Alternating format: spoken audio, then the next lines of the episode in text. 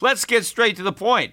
You want to grow your portfolio to deal with the rising cost of inflation, to pay off your debt or your mortgage, pretty much anything standing in the way of you and financial freedom, right? Well, with Yahoo Finance, you can get access to the news, data, and tools that you need in order to help you reach that financial freedom. And when it comes to your financial future, you think you've done it all. You've saved, you've researched, you've invested all that you can. And now you need to take those investments to the next level by using what every financial great uses Yahoo Finance. For more than 25 years, Yahoo Finance has been the brand behind every great investor. They're the number one finance destination, producing a holistic look at the financial news cycle, including breaking news, original perspectives, analyst ratings, independent research, customizable charts, and so much more. For comprehensive financial news and analysis, visit the brand behind every great investor, yahoofinance.com, the number one financial destination. That's yahoofinance.com. Traffic jams, tailgating, pileups. Ugh, the joys of driving. How could it get worse? The federal government wants to have a say in what you drive. That's right. The Biden administration's EPA is pushing mandates that would ban two out of every three vehicles on the road today. Don't let Washington become your backseat driver. Protect the freedom of driving your way. Visit EnergyCitizens.org. Paid for by the American Petroleum Institute.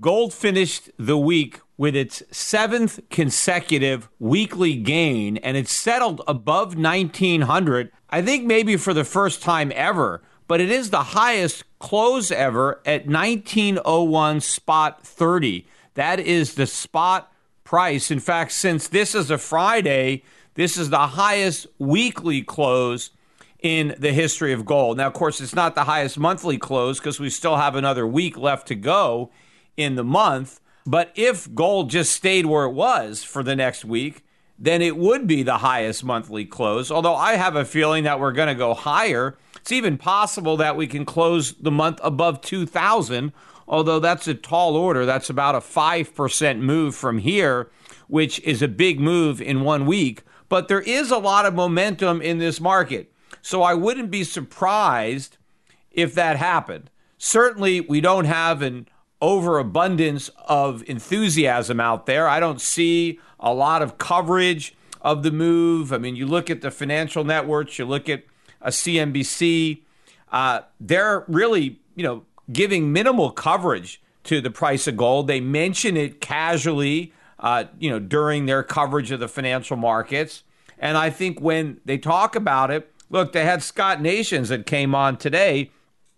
You know, Scott Nation said, "Oh, you know, it looks. Uh, he thinks it's going to pull back. It's looking toppy. He's expecting a pullback. Of course, what else is Scott Nations going to say? He was saying the same thing when gold was under 1100. He was saying it was going to pull back. He was one of the guys that gave me the most shit on CNBC when they still had me on because I recommended gold.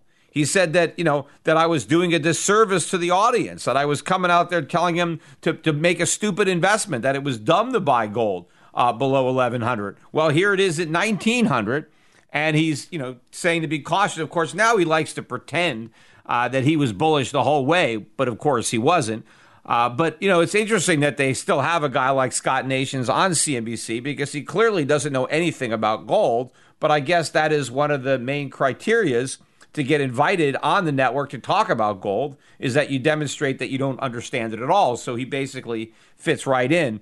But, you know, if you look at the gold stocks, I mean, yes, a lot of them made new highs today, but some of them did not. There wasn't an explosive move. In fact, gold stocks, as I said on yesterday's podcast, even though the price of gold was up about 15 bucks, gold stocks were down, you know, the GDXJ was down 3%. And today, gold was up another $15 or so. And all gold stocks really did was gain back yesterday's losses. In fact, the GDXJ didn't even do that. It didn't even rise enough today to recoup the losses yesterday. So, as far as I can see, this bull market is still climbing a wall of worry because stock investors are too afraid to, to buy because they're looking at gold at 1900 now and they were looking at it at 18 what 80 yesterday and they were afraid to buy everybody is expecting a pullback in the price of gold, and we're not getting one.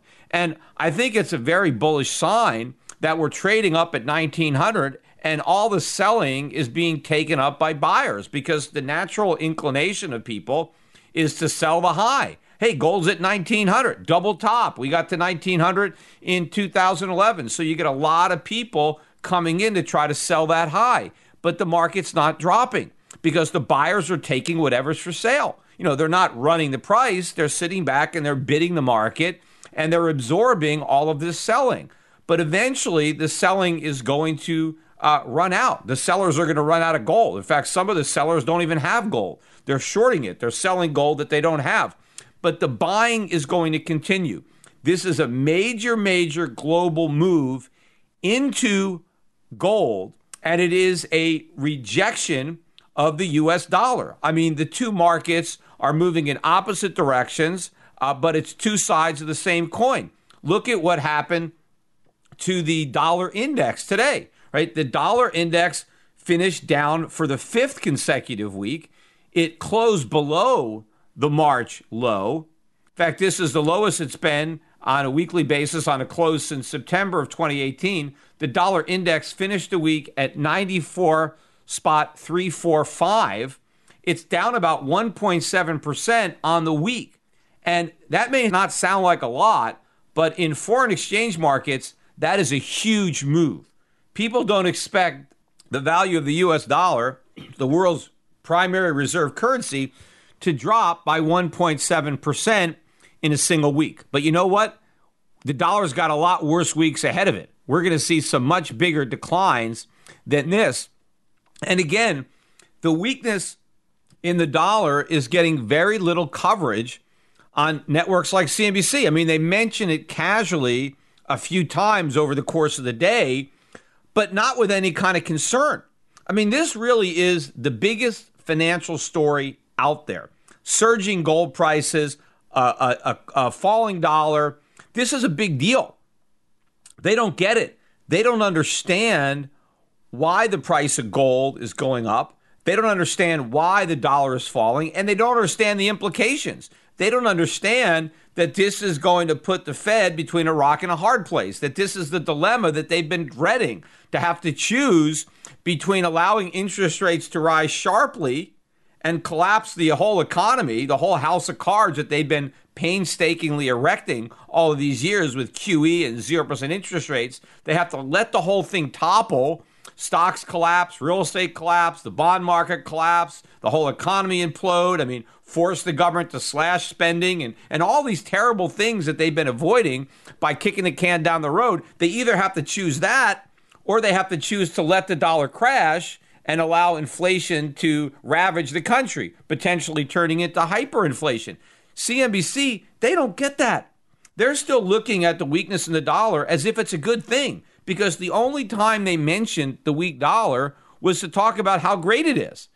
What they're saying is that the problem was the dollar being strong, that the strong dollar was a problem. But now that it's falling, it's good. And again, that's exactly what I said they were going to say. That's how I describe the way the mainstream media would cover this story at first that it's a good thing. It's going to help corporate earnings. It's going to help our exports. It's going to be really great. Yes, it helps corporations earn more dollars that have less value. What good is that? You don't want to earn more dollars that have less value. You want to earn more dollars dollars that have more value or the same value.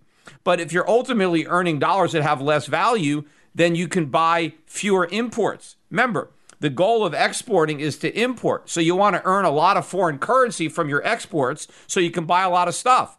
But if the dollar is crashing, that means the amount of foreign exchange that you earn on your exports is falling, and so you can afford uh, fewer imports and your standard of living goes down. This is where we're headed. We're headed for a collapse, but the mainstream media is completely oblivious to what any of this means. But then that's another reason why you're going to continue to see the price of gold going up and the dollar going down until there is some type of crisis that's evident. I mean, so far, it's not evident in the bond market. In fact, if you look at treasury yields, they're coming down to new lows. I mean, not quite the lows they were in, but this is a new low for the last several months. Look at the yield on the 10 year that's down to 0.589. We're less than 0.6% on the 10 year. The 30 year is down to 1.24%. I mean, so much for this V shaped recovery.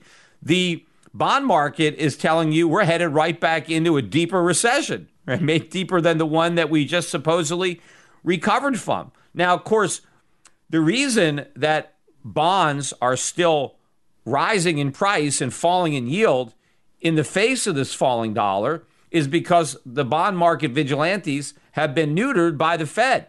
Everybody knows that because the economy is weakening, the Fed is going to keep printing money and buying bonds. So bonds are being manipulated. So bond prices are not falling, and traders are buying bonds in anticipation of the Fed buying more. And so they're buying to sell to the greatest fool ever, uh, the Fed. But the market the Fed can't manipulate is the foreign exchange market. And that's where the dollar is falling. That's where you're seeing the concerns about inflation, about the Fed pursuing this reckless monetary policy.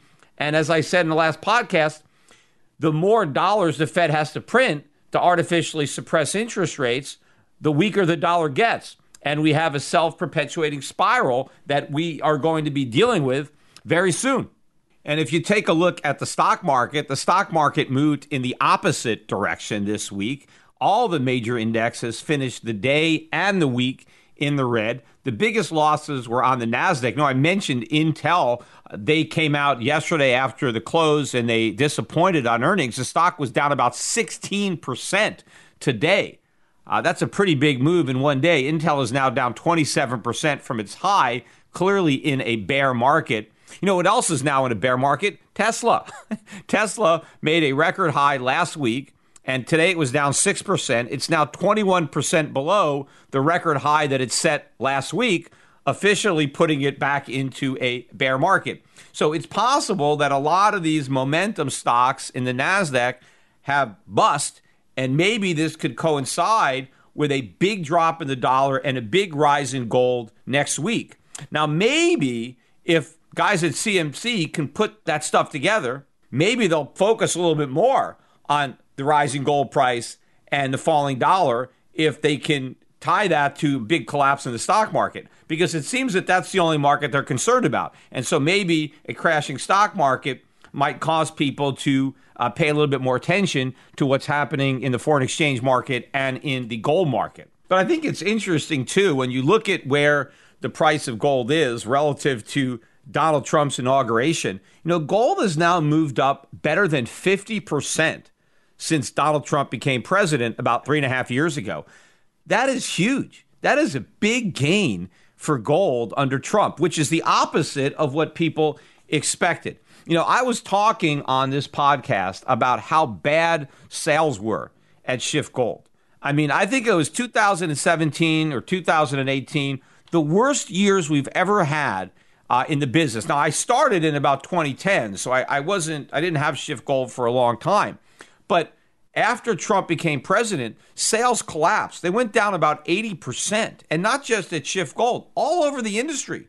In fact, sales of U.S. gold coins, official U.S. minted gold coins, had their lowest year ever in history uh, for gold sales. So Americans basically stopped buying gold because they were so optimistic on the economy. Most of our customers, the Schiff-Gold customer, typical customer, is a Republican, and they were buying gold when Obama was president. They were really concerned about the economy. But as soon as Trump came in and they thought he was going to be a game changer and drain the swamp and make America great again, they stopped being worried. They stopped buying gold because they were optimistic uh, that Trump was going to solve the problems that they were so concerned about when Obama was president, which led them to buy gold. Traffic jams, tailgating, pileups. Ugh, the joys of driving. How could it get worse? The federal government wants to have a say in what you drive. That's right. The Biden administration's EPA is pushing mandates that would ban two out of every three vehicles on the road today. Don't let Washington become your backseat driver. Protect the freedom of driving your way. Visit EnergyCitizens.org. Paid for by the American Petroleum Institute. Catch those springtime vibes all over Arizona. Break out of the winter blues by hitting the water at one of our lake and river parks. Take a hike among the wildflowers. Just make sure to stay on the trails and leave the flowers for the bees. Discover Arizona's best kept secret and visit azstateparks.com slash amazing to start your springtime adventure. When you need mealtime inspiration, it's worth shopping Kroger, where you'll find over 30,000 mouthwatering choices that excite your inner foodie. And no matter what tasty choice you make, you'll enjoy our everyday low prices, plus extra ways to save, like digital coupons worth over $600 each week. You can also save up to $1 off per gallon at the pump with fuel points. More savings and more inspiring flavors make shopping Kroger worth it every time. Kroger, fresh for everyone. Fuel restrictions apply. Well, 50% gain since he was uh, uh, became president. That is a huge gain in a relatively short period of time. If you compare that to, let's say, the stock market, I mean, look at the Russell 2000, right? I talked about the Russell 2000 a lot. When Donald Trump was elected, the Russell 2000 was being touted as the best Trump play. I mean, I remember Mr. Wonderful, Kevin O'Leary, was going on CNBC pounding the table. You got to buy the Russell 2000 because it was a pure play on domestic economy. Trump was going to make America great again. We were going to get tax cuts, we are going to get deregulation, and so you want a pure bet on America. Well, if you bet on America, you lost. You made a bad bet because the Russell 2000, yes, it's up, but it's up less than 10% since Trump became president.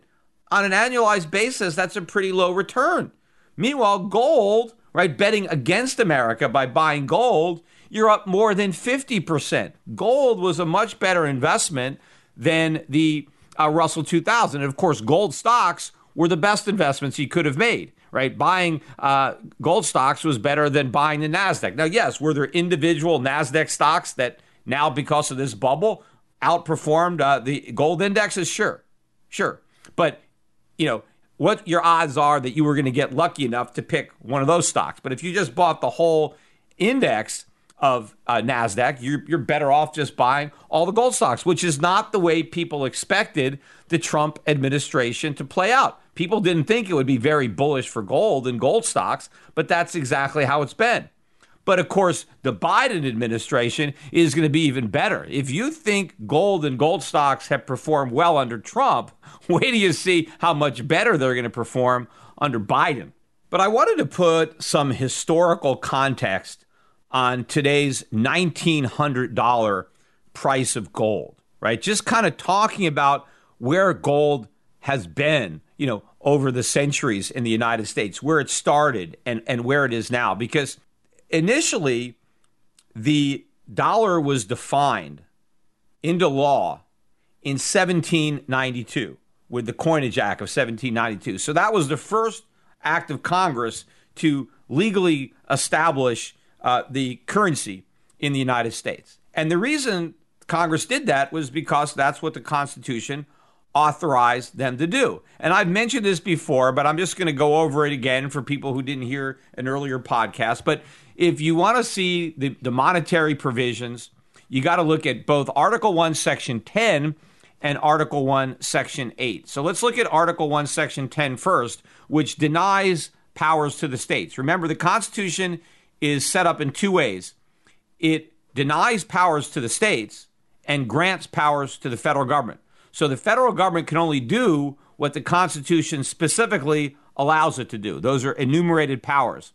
The states can do whatever they want except what is denied to them by the federal constitution. Now, that doesn't mean the states are all powerful because each state had its own constitution that limited the, the power of their state government. So the federal constitution was not there to do that. Um, it, it was just imposing some additional limitations on, on powers that were otherwise broad and non enumerated and, and left to the states. So, looking at Article 1, Section 10, says no state shall enter into any treaty, alliance, confederation, grant letters of marque or reprisal, coin money, emit bills of credit, make anything but gold and silver coin a tender in payment of debt. So there is what the Constitution says the federal government, the state governments can't do. right? They can't coin money, right? They can't take money and make it into a coin. They can't emit bills of credit, which is paper money, so they can't issue their own currency. And the only thing they can make legal tender in payment of debts is, is gold and silver coin. But they're not allowed to make the coins. They're only allowed to declare uh, uh, the gold and silver coins as legal tender, but they can't uh, they can't mint the coins themselves. That power was given to the federal government in Article 1, Section 8. If you look at Clause 5, it says Congress has the power to coin money and regulate the value thereof and of foreign coin and fix the standards of weights and measures. Now, what does that mean? That means the federal government can take money, which would be gold and silver, because that's the only thing the states can make legal tender, and make the coins that would then circulate as legal tender among the states. Now, there's nothing in Article 1, Section 8 that, that allows the federal government to make anything legal tender. So it can't. It's only the states that can make uh, legal tender, and all they can make is gold and silver, but they can't coin money. The federal government does that, but all they can coin is gold and silver because if they coin anything else, it can't be legal tender. Now, in theory, they did coin other things. They coined copper to make pennies, and they coined nickels uh, to make uh, nickel, or they coined nickel, and but those coins were not legal tender. They still circulated uh, in commerce as a medium of exchange, but nobody made them legal tender. So bills had to be paid legally in gold and silver. You you couldn't just pay your bills in in pennies. I mean, if you wanted to, you could, but if the counterparty demanded gold and silver, that's what you would have to pay in. Now, all of these official uh, measures were defined according to the Constitution in 1792 by the Coinage Act. And in that act, the dollar was legally defined as a weight of silver. The definition of a dollar is 371.25 grains of fine silver, and that's troy grains. That's what the dollar is. The dollar is a unit of measurement for a quantity of gold.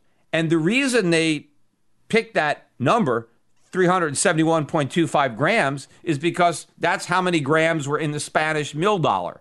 And so they wanted the US dollar to be on par with the Spanish mill dollar, which was a coin that was heavily circulated in the colonies uh, before the Constitution. And so it was a well regarded coin. And so they were making a coin to compete with the Spanish mill dollar. And so it had the same amount of silver. Now, at the same time they did that, they also established a gold weight for the dollar and they fixed the ratio at 15 to 1.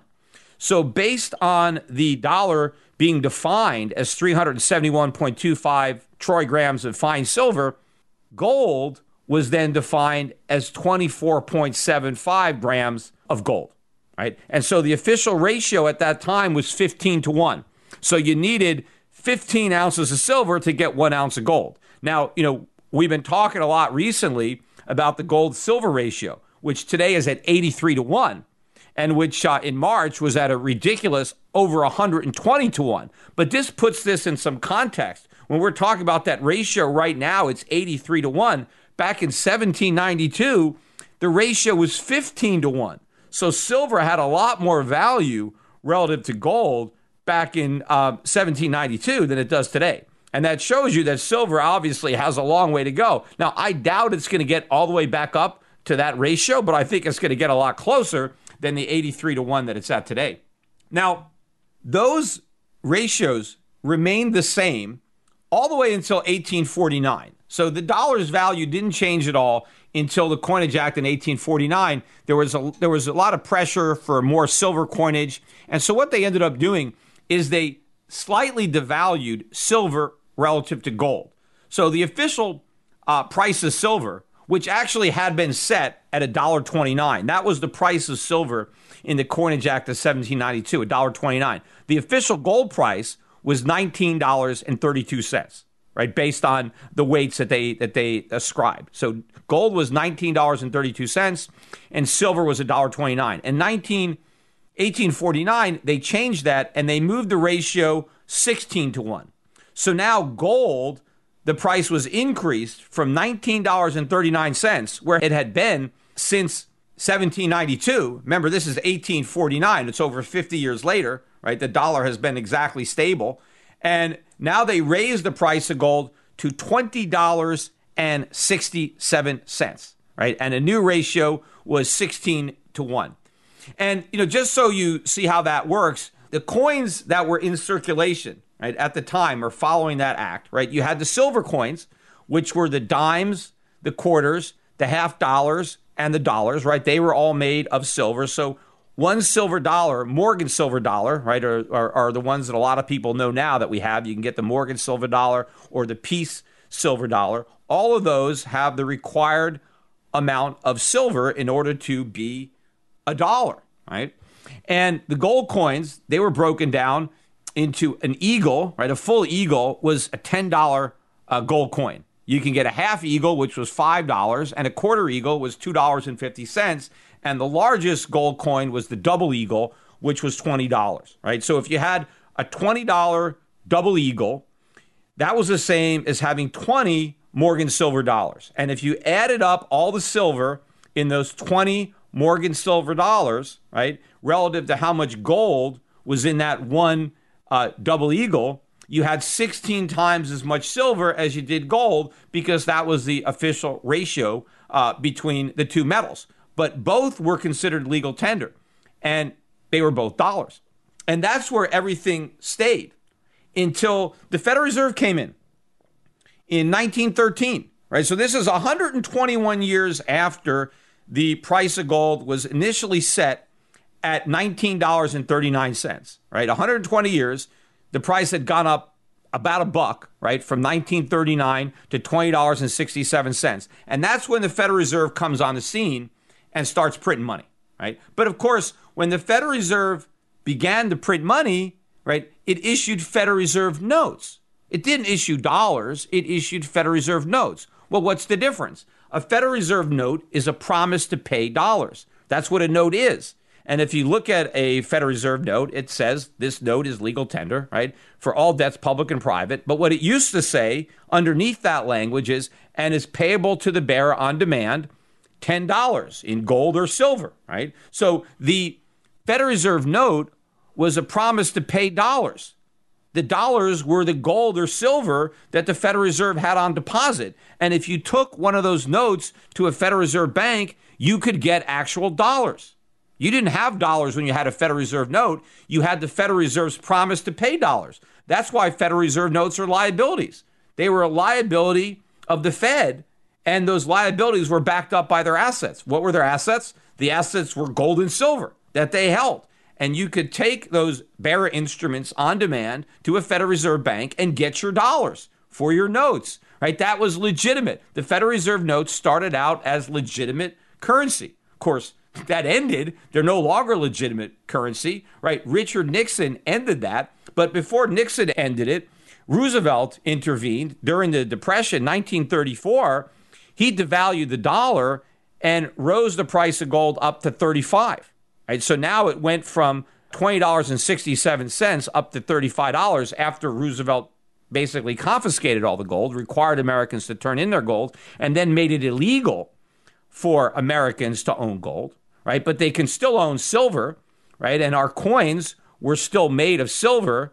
And that didn't end until 1964. That's when they took all the silver out of our coins. And that's when all our, our coins became counterfeit tokens, right? Because if you if you look at a, a coin today, whether it's a uh, you know half dollar or quarter, if you turn it on an edge, you, it, it, it's all it's all orangey because it's it's full of copper, right? There's no silver in there anymore.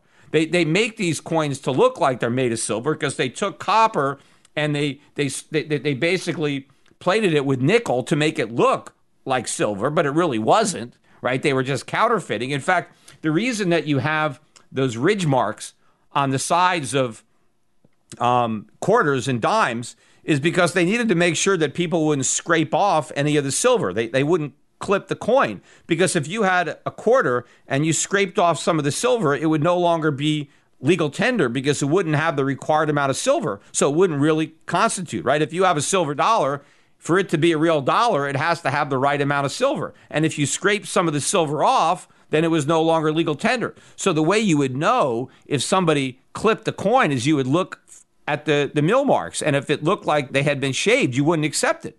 Because what people can do is they can shave a little bit of silver off of every coin and then they could melt it down and, you know, make another coin or have some silver.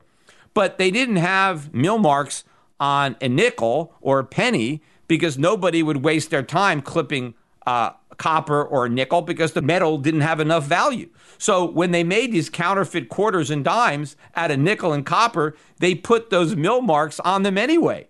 Even though there was no need to put the mill marks because there wasn't enough metal in there worth clipping, they just wanted to fool people. See, initially, back in the 1960s, people didn't realize that the government made the switch. They didn't know that they no longer had real silver, right? That the government just conned everybody by debasing the coinage. But then ultimately, what they did, and, and Richard Nixon, he ended up devaluing the dollar twice before he completely severed the link to gold, right? He took it from $35 an ounce.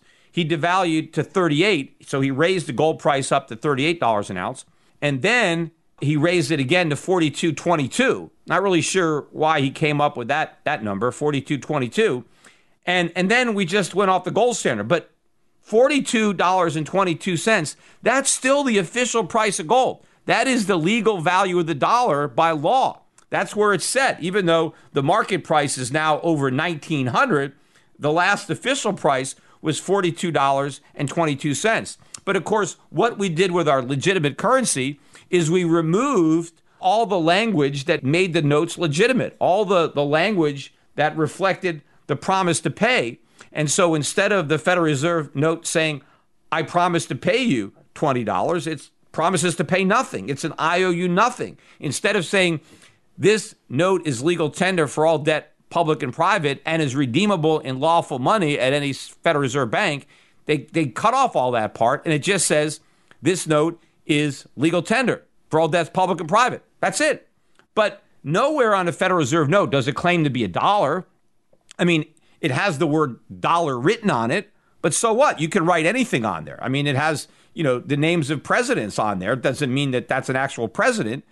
What the notes claim to be are notes. Just read it. It says this note. It doesn't say this dollar. This note is legal tender.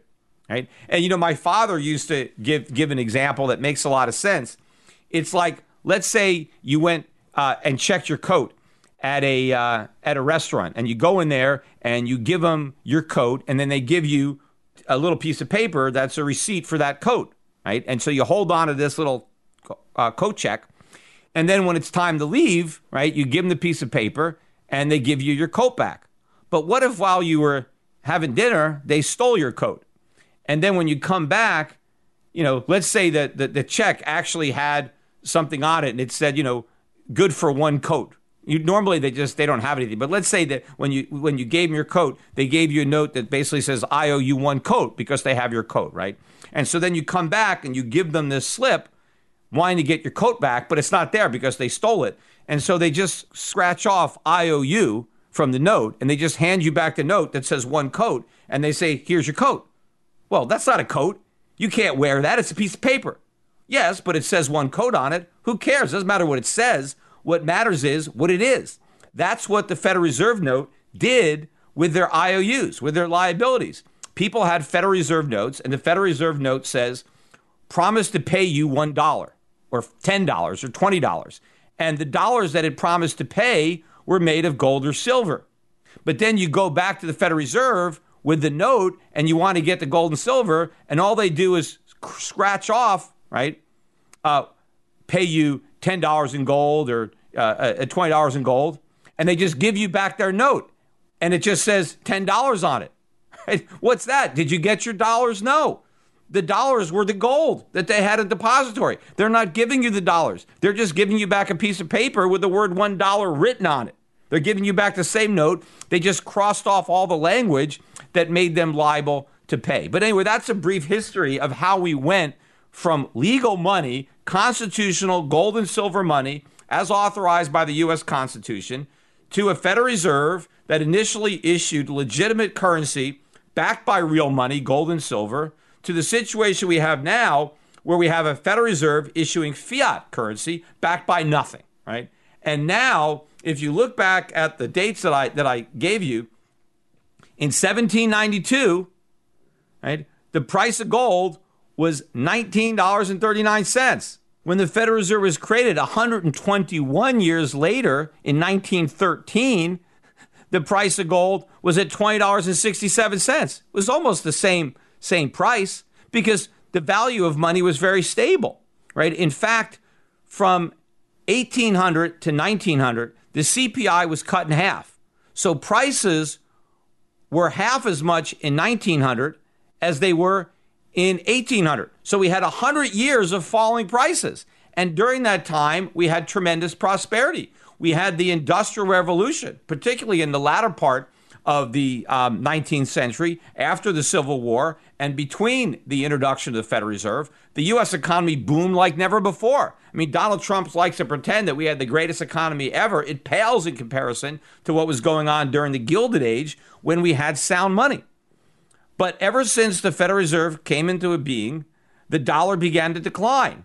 And now, 107 years after the establishment of the Federal Reserve, the price of gold has gone from $20.67 when it began in 1913 to over $1,900 today. That's almost a 99% decline in the value of the dollar. In fact, it's almost exactly a 99% decline if you go back to the original Coinage Act of 1792. So, relative to what the dollar was worth in 1792, it only has 1% of its purchasing power right? That's why everything costs so much more now than it cost back then because the dollar has been debased.